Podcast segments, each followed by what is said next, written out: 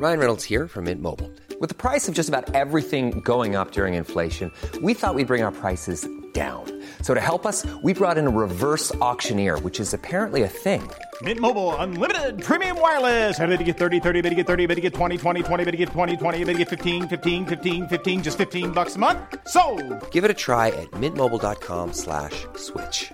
$45 upfront for three months plus taxes and fees. Promo for new customers for limited time. Unlimited more than 40 gigabytes per month. Slows. Full terms at mintmobile.com. Botox Cosmetic, onabotulinumtoxinA, FDA approved for over 20 years. So, talk to your specialist to see if Botox Cosmetic is right for you.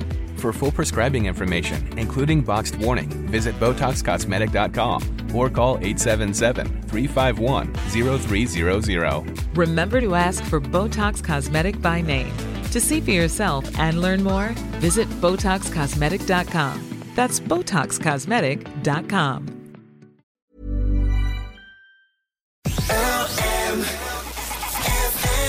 With 69 cancer trials currently enrolling in Ireland, patients are being urged to just ask their doctor if there is one for them. Now, today marks International Clinical Trials Day, and Cancer Trials Ireland, this is the national organisation responsible for overseeing cancer trials in the country, is urging people diagnosed with cancer to ask their oncologist or doctor if there is a cancer trial suitable for them.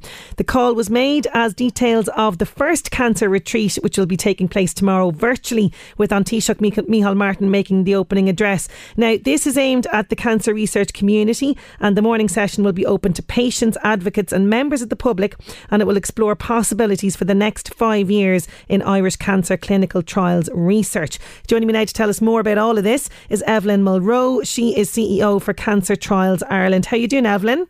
I'm great, Sinead, and thank you for, for the lovely introduction. Uh, it's really great to be here to talk about Cancer Trials Ireland and our work. Yes, tell me about this because I, I got this information in the press release and I thought this is something we definitely need to raise more awareness of. Tell me about Cancer Trials Ireland, first of all, and the work that you do. I will indeed. We were set up over 20 years ago um, by doctors and nurses who work in cancer, um, and we were set up to organise clinical trials.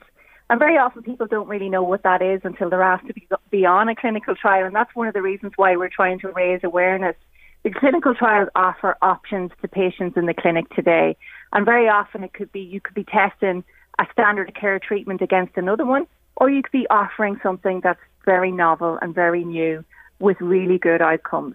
And you know, we've all learned a lot about research over the last year with COVID, mm. and we've learned a lot about clinical trials from people like Vicky Phelan who've had to go abroad to access um, an innovative early phase clinical trials.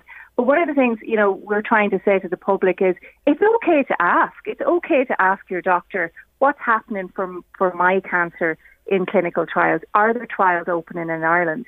And also, go on, we're asking patients as well and their families. Very often, it's it's the family members that are doing a lot of the research. Go online to cancertrials.ie. All of our trials are listed there. Um, they're in lay summaries, or you know, they're translated from science into English. That's good. That was my that was going to be one of my questions. Yes, yeah. is it easy to understand language? It is. Okay, perfect. It is as easy as you know. Some of these things uh, it can be tough, and I'm not a scientist. I've almost become one in this job, but, but you know, because you kind of have to. And and I think it's always important to ask a question if you don't understand something because that's fair. You know, um, and and I think within the context of COVID, we've all learned the value of mm. research, that research can bring hope. And being, you know, when we, we offer trials to people who've, you know, it could be a standard of care and people could be doing very well with their cancer and they could have almost overcome their cancer. But also it can be that last thing that you can do for your treatment. So you yeah. could be that patient in the room with a clinician saying, there's nothing more we can do. Go and sort out your affairs. Or they could say to you, there's a clinical trial. This might give you some time. This looks hopeful. And I think that's a really important conversation uh, to be able to have. You know, the, the sad side of this is, is because of COVID, we're doing less between yeah. quarter one of this year and quarter one of last year.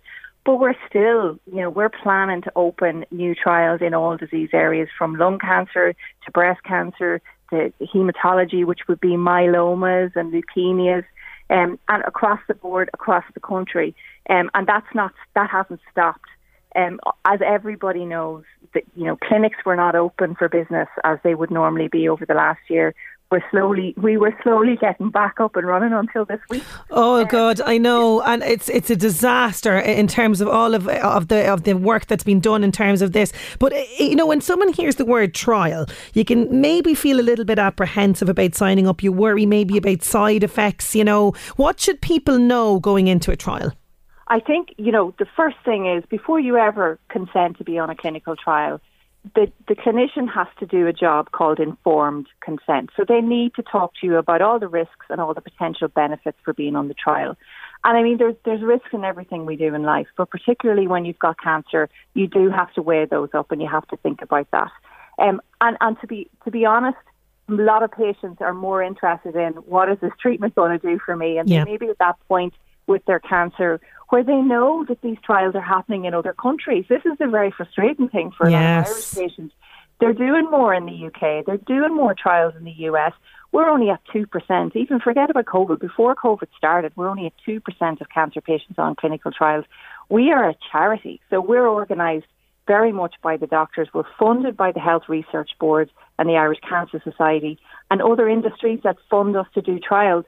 But we don't, we can't fund the operations in the hospital we need more support from the government to do that. And you know, it's great that Micheál, the T, An Taoiseach is speaking tomorrow at yes. retreat because that shows that there's support for this from the top down. And if you if you want me to talk about, you know, we, we've gone a step above that even eh, in terms of our relationship with Northern Ireland, and we've just signed a memorandum of understanding between our ministers for health on both sides of the border and the National Cancer Institute in Washington. Ned wow, that's fantastic. So huge steps forward there, huge progress made, yes. Yeah, it's relevant to your listeners and that we want to be able to, you know, if you're a patient living in Drogheda, that you could potentially be involved in a trial in Belfast and vice mm. versa. And we want to find ways to make that happen.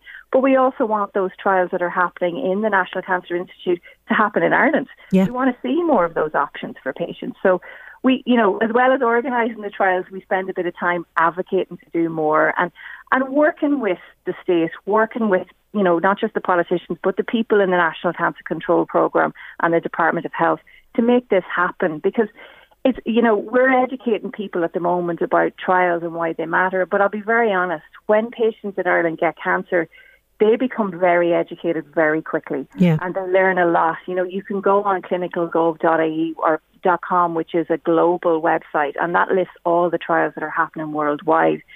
And people start to see, well, why why is this trial happening in Leeds or in you know in Amsterdam and it's not happening in Dublin or Cork? And and we do a lot of work with global groups to try and bring those trials in.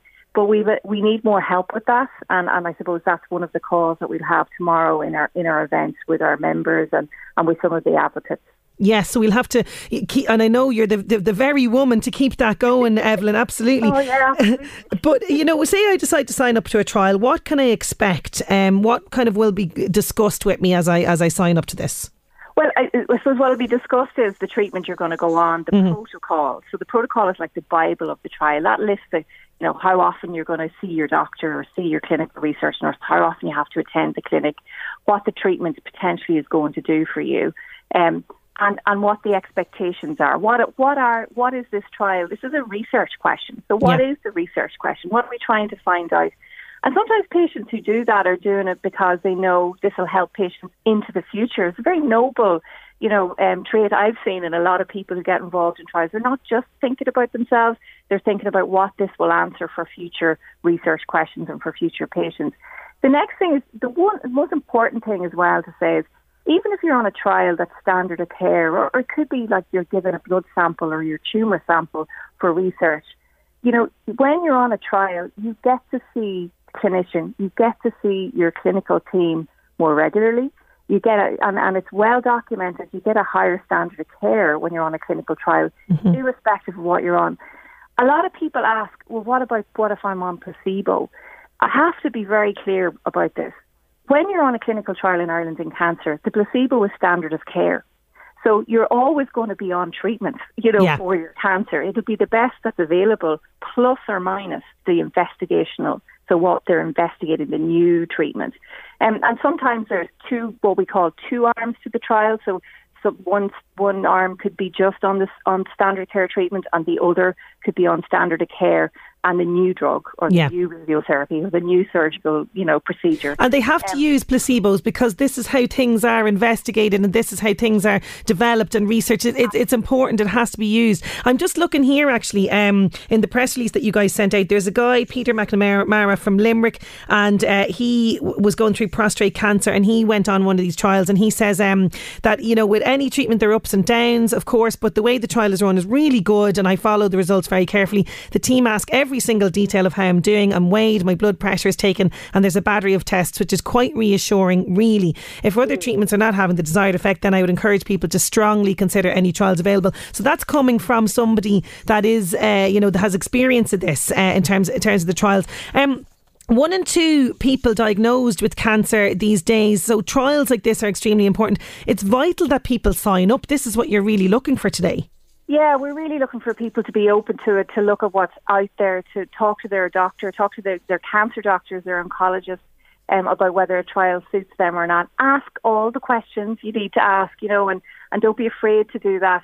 Um, and know that when you're on a trial, you know, you have access. I remember one patient saying to me, it was like, you know, the clinical research nurse, who's the person you get to know really well, was like your mom holding your hand on Yeah. your first day of school because they're with you every step of the way. So it's not just the doctor; it's it's there's a whole team there, and I, I think that gives a lot of people comfort, you know. And Yeah, and the other thing as well, I, I read, Eibhlin, is that, you know, if you decide, you know what, this isn't for me actually, you can come off the trial, can't you? You can, of course. Uh, Yeah. And we don't, you know, we don't see a lot of that, but that does happen where people that make that decision. You're absolutely entitled to do that. You know, the patient is very much in control. We couldn't do trials without patients. Yeah. You know, so that's, you know, there patients are very much part of the journey, heroic pioneers. Very often, I always think of the pe- the women who went on our first breast cancer trial over 20 years ago. You know, or I look at Vicky Phelan over in the US Yeah. at the moment. Amazing um, lady. On an early phase trial, away from her family, uh, you know, away from her home. You know, it, you have to respect that. But a lot of the trials that we're running in Ireland right now are tested before. They're treatments that have been out there before. Um, so, you know, really, you know, safety is the priority on a clinical trial. And it's very important people hear that, that the Health Products Reg- Regulatory Authority is the regulator here. We are inspected by them. The Yep. hospitals are inspected by them. Um, and our job is to ensure that everyone on our trials are safe and that if there's any events that happen on the trial, that's properly documented and dealt with. Um, and I would say that that, uh, hand on heart, that Ireland is one of the best places in the world in that context. Um, and that, that's important for patients to, to think about. Yeah, absolutely. And tomorrow, we mentioned it there, the inaugural cancer retreat is taking place virtually. Again, patients, advocates, members of the public, people that want to find out more information about what's going on now for the next five years, you're very much encouraging them to take part and sign up to that. Absolutely. So we really are encouraging people to come along, to check out our website, to come to the retreat, to listen. We've got some stakeholders from, you know, the Health Research Board, the Irish Cancer Society, um, the National Cancer Control Programme. All like, and, and that's what I said at the beginning. You know, we're all trying to work together to build this. Um, and to build this infrastructure that we want. Our vision is to have a National Cancer Institute like in the US in Ireland in, in five years' time. We want to learn how to do that and we want to learn how to have more options for Irish patients in the clinic today. Fantastic. Eibhlin, th- thank you so much for taking the time. I feel like I've found out so much more information about this. Really appreciate you taking the time on the, and, and chatting to me today. Been an absolute pleasure. Thank you so much, Sinead, and love to come back and, and give you an update. Yes, you're you're welcome anytime. Delighted to facilitate that. That's Eibhlin Mulroe there, CEO of Cancer Trials. If you are somebody that thinks this might be for you, cancertrials.ie, okay, that is the best place that you're going to find all of the information on this. Uh, if you go in there and you, there's a, a section open trials, you can get the full list of what's going on and all the information. Also, if you go onto the website, you can register for this retreat program tomorrow. So if you're somebody that is battling cancer, or maybe there's a family member who's battling cancer, if you're a cancer nurse, doctor in that industry, in the healthcare professional, cancertrials.ie. Botox Cosmetic, onabotulinumtoxinA, FDA approved for over 20 years. So, talk to your specialist to see if Botox Cosmetic is right for you.